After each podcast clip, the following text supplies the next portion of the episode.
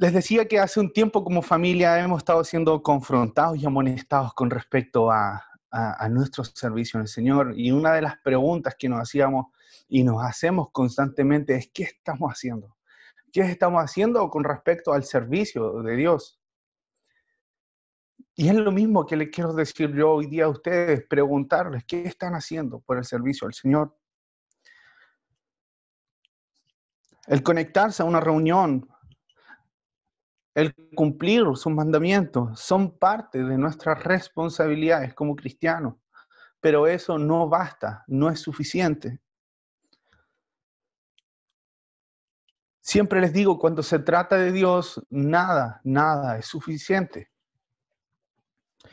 Y sobre todo en este tiempo que estamos viviendo, donde debemos estar resguardados en nuestros hogares, donde las iglesias físicamente han tenido que cerrar, donde el contacto físico hoy en día se ha vuelto difícil. Es cuando más nos damos cuenta que hay una necesidad, una tremenda necesidad y que esta es real, que no podemos negarla, pero muchas veces preferimos quedarnos sentados de una manera cómoda, viendo cómo otros resuelven las cosas a las cuales también hemos sido llamados nosotros. El versículo que leíamos en un principio, si bien detalla cuando el apóstol, el apóstol Pablo sabía que su muerte era próxima, pero él seguía preocupado porque no dejaba de ver cómo la apostasía iba creciendo en las iglesias. Y hoy esto no deja de ser diferente. Las falsas doctrinas aumentan y la falta de predicación del Evangelio carece el mensaje de salvación muchas veces. Veo de manera preocupante cómo en estos tiempos de confinamiento muchos cristianos se han tomado un gran relajo, como si esto se tratara de unas mini vacaciones o como si esto se tratara de un volveremos pronto, como si fuera un comercial. Pero te tengo que decir que el Evangelio no se detiene predica a tiempo y fuera de tiempo. Una de las funciones más importantes y que nunca debe dejar de realizarse es llevar a cabo la gran comisión.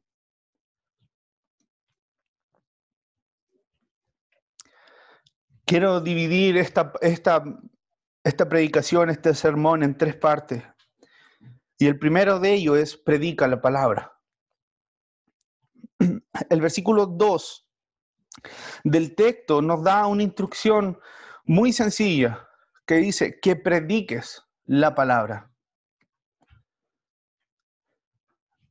Llenos de excusas en nuestras vidas, acostumbrados a excusarnos y poner delante otras actividades por prioridad que las propias cosas de Dios. Dentro de esto podemos encontrar muchas excusas bastante comunes.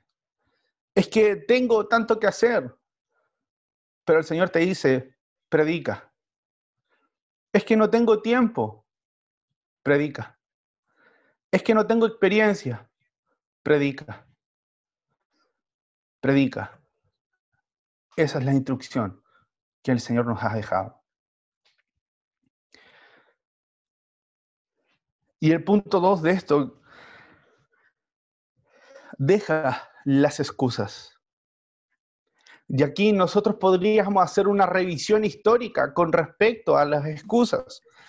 Y nos damos cuenta que en Génesis capítulo 3, el versículo 12 y 13, relatan un hecho que nos demuestra que las excusas han estado desde el inicio en la vida de nosotros. Estos versículos relatan y dicen, en, un parafraseo, usted puede buscarlo y puede leerlo, dice, la mujer que me diste para que estuviera conmigo, ella me dio, me dio fruto del árbol y así es que comí. Dijo el hombre, ¿cierto? Ante tal acusación, la mujer también respondió y le dice, la serpiente, ella me engañó y así es que comí. Estas excusas fueron de Adán y Eva. Estas excusas las presentaron delante de Dios y esto marcó el inicio de una práctica que ha plagado entonces, que se ha instaurado muchas veces en las iglesias y en nuestras propias vidas. Pero si seguimos en el mismo capítulo y nos vamos a los versículos 16 al 19, vemos que el castigo de Jehová puso un, castigo sobre Adán y Eva por haberle desobedecido y esto demuestra de que no vio con buenos ojos aquellas justificaciones.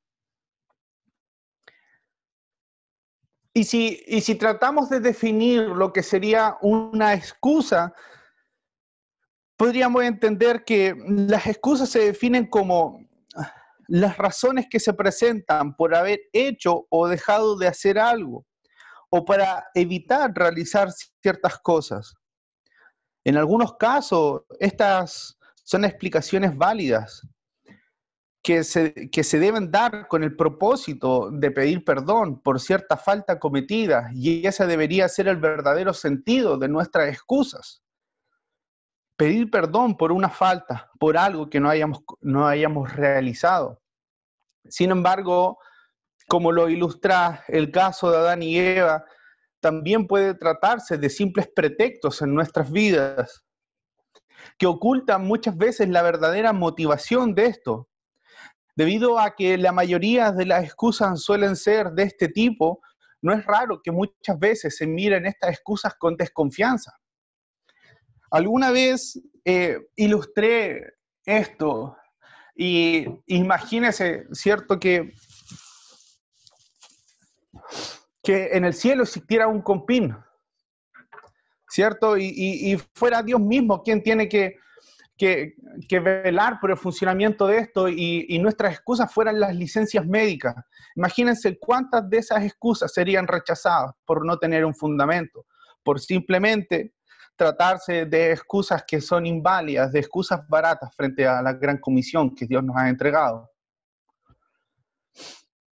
En vista de, de lo que le he estado diciendo, nosotros los cristianos debemos tener cuidado al poner excusas, en especial cuando se trata de nuestro servicio al Señor pues corremos el riesgo de estar engañándonos a nosotros mismos con razonamientos falsos, con excusas baratas que no tienen justificación alguna. Muchas veces pensamos y vemos esto de una manera ligera. Y en muchos de los casos somos campeones de las excusas. Tenemos excusas para todo. Pero no nos damos cuenta que nos estamos engañando a nosotros mismos y estamos cayendo en una acción pecaminosa frente al Señor.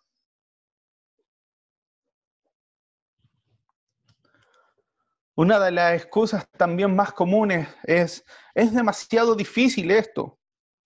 La predicación tal vez parezca una tarea difícil, en especial para quienes son más tímidos. Pero en la Biblia podemos ver incluso ejemplos con respecto a personas que fueron tímidas, y aquí vemos el caso de Jonás. Jehová le mandó a que anunciara la inminente destrucción de Nínive. Una comisión que lo hizo sentir intimidado. Y no, era para menos, porque si nosotros vemos el contexto de Nínive, pues aquella ciudad era la capital de Asiria. Y esta ciudad era conocida por su crueldad y por su violencia. Por eso entonces Jonás, en vez de ir a Nínive, huyó. Sin embargo, Dios no aceptó excusas de Jonás, sino que volvió a ordenarle que fuera a advertirle a las personas que estaban ahí. Ese relato usted lo puede encontrar en Jonás, en el capítulo 1 y en el capítulo 3, cuando Dios primero le da una orden y cuando Dios le vuelve a dar la misma orden. Muchas veces nosotros nos llenamos de excusas porque no queremos ir a algunos sectores a predicar o porque tenemos miedo de qué nos van a decir. Y muchas veces nos sentimos que somos los únicos que estamos pasando por eso. O nos cuestionamos y decimos, Señor, pero ¿por qué tengo que ir yo? ¿Por qué no puedes enviar a otra persona? Pero Dios te está diciendo, predica. En todo lugar, en todo momento, a tiempo y fuera de tiempo. Otra de las excusas también comunes en nuestras vidas es, es que no tengo tiempo. Si alguien piensa que está demasiado ocupado para participar en algún ministerio, participar en la obra del Señor, es importante entonces, si esa es tu excusa, que te replantees tus prioridades. Jesús nos dio un principio que debe guiar nuestros pasos. Mateo 6:33 dice lo siguiente, más buscad primeramente el reino de Dios y su justicia, y todas estas cosas os serán añadidas. Si tu excusa es constante de que no tienes tiempo, bueno, ve delante del Señor y dile, Señor, he fallado, y ordena tus prioridades y busca primeramente el reino de Dios. Para cumplirlo tal vez sea necesario que simplifiquemos nuestro estilo de vida muchas veces o que dediquemos menos tiempo al entretenimiento y más tiempo a la predicación.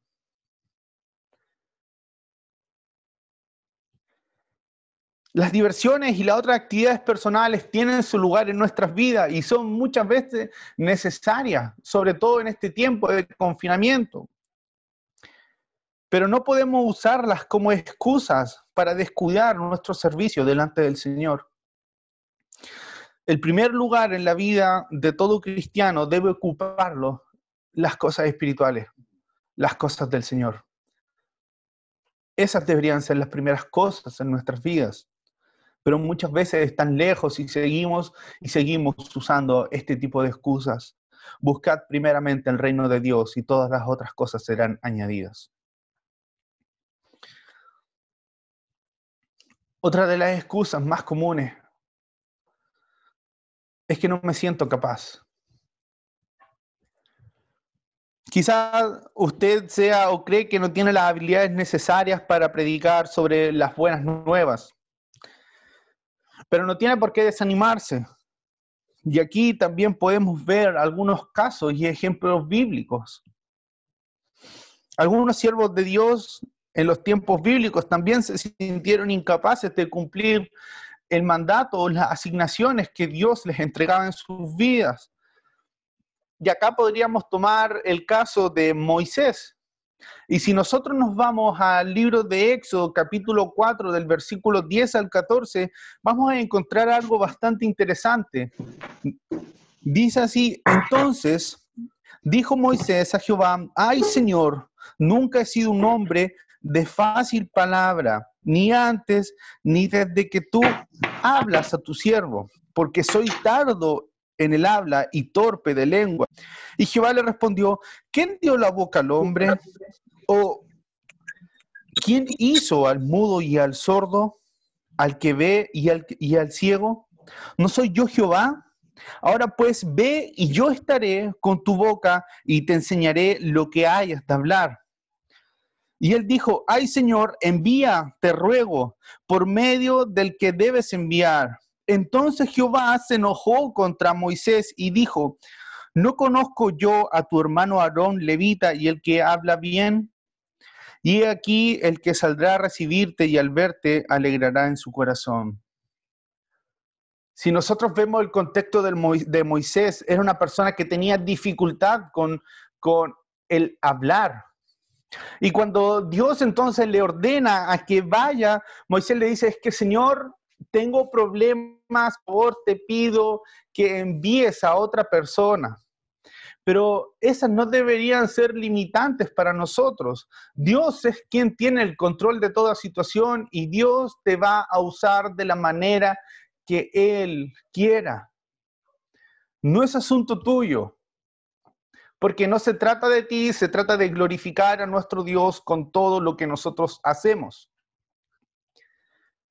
Dios en su palabra nos asegura que Él dará la capacitación necesaria para realizar la labor que Él nos ha encargado. Segunda de Corintios 3:5 dice así que no que seamos competentes por nosotros mismos para pensar algo como de nosotros mismos, sino que nuestra competencia proviene de Dios. Él es quien hará en nuestra vida para que nosotros podamos exaltar y glorificar el nombre del Señor en todo.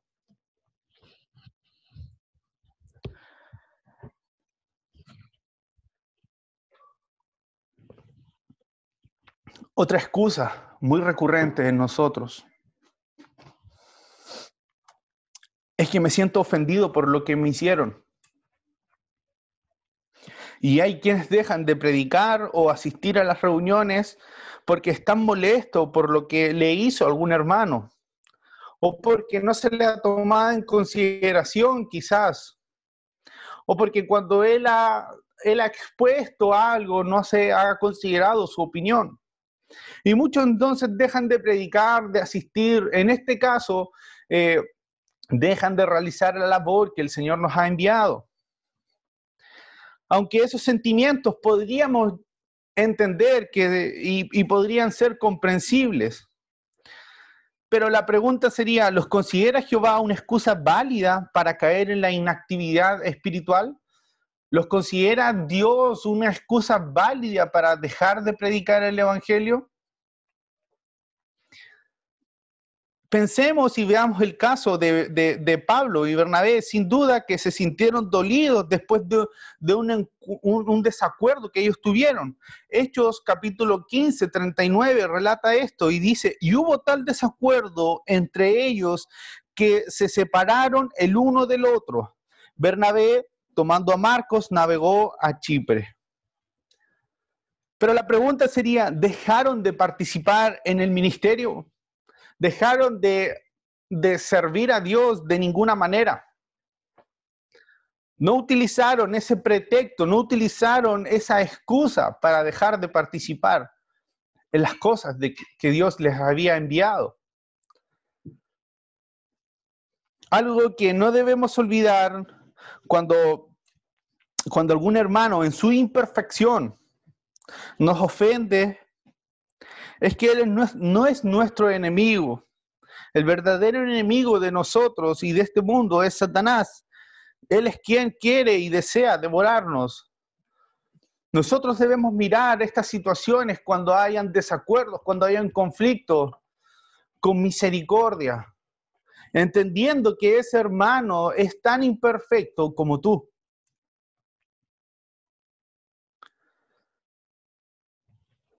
Primera de Pedro 5.8 dice, sed sobrios y velad porque vuestro adversario el diablo, como león rugiente, anda alrededor buscando a quien devorar. El verdadero enemigo de nosotros es Satanás, no nuestros hermanos. No sigamos utilizando las excusas eh, de que me siento ofendido por, algo que hicieron, me siento eh, que no, no soy tomado en consideración en la iglesia te digo que si ese es tu pretexto, debes mirar fuera de tu casa porque también hay un campo misionero al cual tú tienes que predicar. No tan solo es el contexto de iglesia. Tus vecinos, tus amigos, tus hermanos, tu familia, ellos también son eh, personas que necesitan de Dios.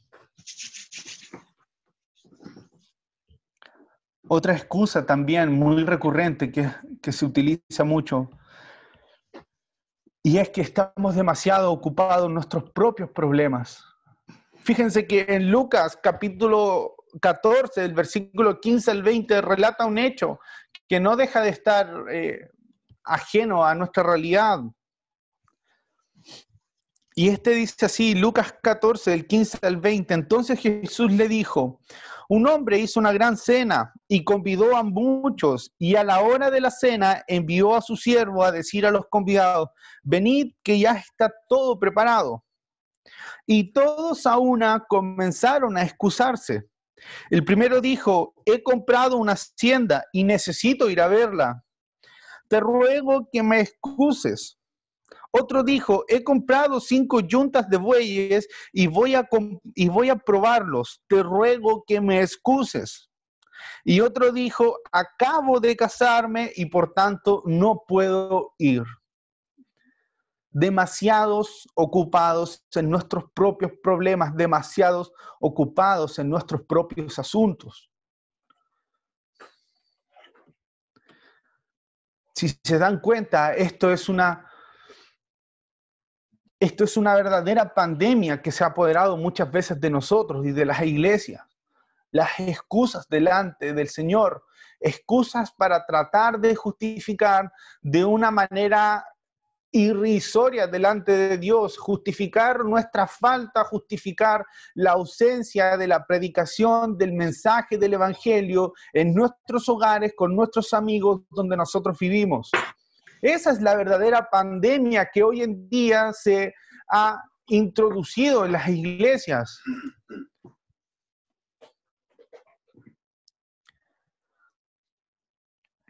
Y el punto 3 de, de esta predicación es mucho el trabajo, pero pocos los obreros. Entonces dice Marco o sea, dice Mateo 9:37, entonces dijo a sus discípulos, a la verdad, la mies es mucha, más los obreros pocos. Y hay algo que alguna vez el pastor predicó y, y, en mí causó eh, un temor reverente delante del Señor y llevó a justificar, o sea, llegó a replantearme mi servicio delante de Dios. Es que todos somos necesarios pero no todos somos indispensables. Si tú no te levantas, Dios va a levantar a otra persona a que haga también lo que tú has sido llamado. Y lo he contado varias veces, pero también ha sido un testimonio que confrontó mi vida. en una reunión estábamos varios jóvenes de distintas iglesias y uno cuenta una anécdota que iba en una, en una micro y siente y Dios le está diciendo, párate y predica, párate y predica. Y él comenzó a excusarse delante de Dios y decía, pero Señor, ¿cómo lo voy a hacer? Quizás el chofer me va a bajar de la micro, ¿qué va a decir la gente? Me van a mirar feo, me van a hacer callar. Y él persistía en esto y finalmente de unos asientos más adelante se para otro joven y comienza a predicar. Y él entendió que si tú no te levantas, si tú no comienzas a predicar, si tú no haces caso al Señor, Dios va a levantar a otra persona que siga la gran comisión.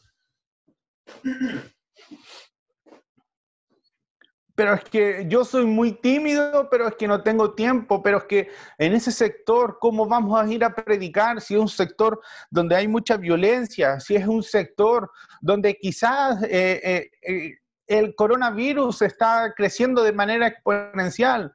Jesús compartió con los leprosos. Y algo que tienes que tener claro es que Dios jamás pondrá una prueba de la cual no puedas salir, la cual no seas capaz de sobrellevarla. En Mateo, 15, en Mateo 25, del versículo 14 al 30, relata, eh, relata la parábola de los talentos. Y si ustedes se van al versículo 15, este dice, a cada uno dio conforme a su capacidad.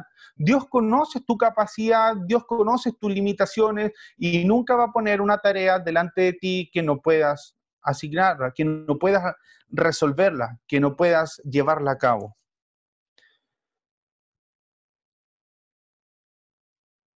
Romanos 10, del 13 al 15, y con esto voy terminando, hermanos. Dice, porque todo aquel que, que invocar el nombre del Señor será salvo. ¿Cómo pues invocarán aquel en el cual no han creído? ¿Y cómo creerán en aquel de quien no han oído? ¿Y cómo oirán sin haber quien les predique? ¿Y cómo predicarán si no fueren enviados? Como está escrito, cuán hermosos son los pies de los que anuncian la paz, de los que anuncian buenas nuevas. Muchas veces nos cuestionamos el por qué incluso la, iglesia no crece o el por qué la iglesia no avanza. Y la respuesta es ¿Qué estás haciendo tú para que esto no sea así? ¿Desde qué punto de vista lo estás viendo? ¿Desde la comodidad de tu hogar? ¿O quizás eres de los que trabajan mucho y siente que, que lo que hace es suficiente y miras para el lado y criticas a aquel que aún no hace algo? Pero déjame decirte que si eres de los que trabaja, debes seguir haciéndolo. Y con más ganas porque el trabajo es para Dios.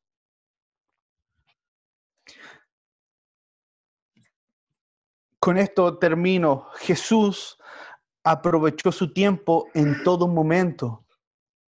Incluso cuando él estuvo en la cruz a punto de morir, tuvo compasión del ladrón que estaba a su costado, escuchó al necesitado porque también era su prójimo y necesitaba de él.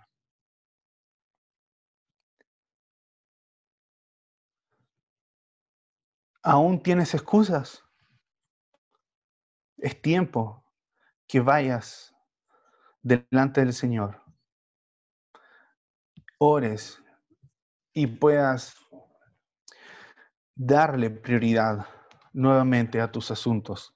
Les invito a que puedan cerrar sus ojos y tengamos un tiempo de oración. Señor, te damos gracias por tu palabra. Más te pido, Señor, que esta permanezca en nosotros, Señor. Señor, te necesitamos, te necesitamos tanto, Dios.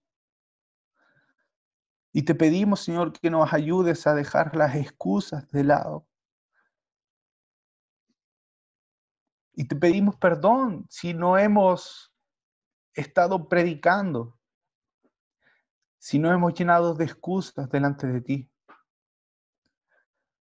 Más te pido que esta semana que viene tú nos llenes de oportunidades para poder predicar tu evangelio, para poder entregar el mensaje de salvación. Gracias te damos por este tiempo. Gracias Señor por tu palabra que nos exhorta, que nos corrige, que nos alimenta. Bendito seas Señor en el nombre de Jesús. Amén.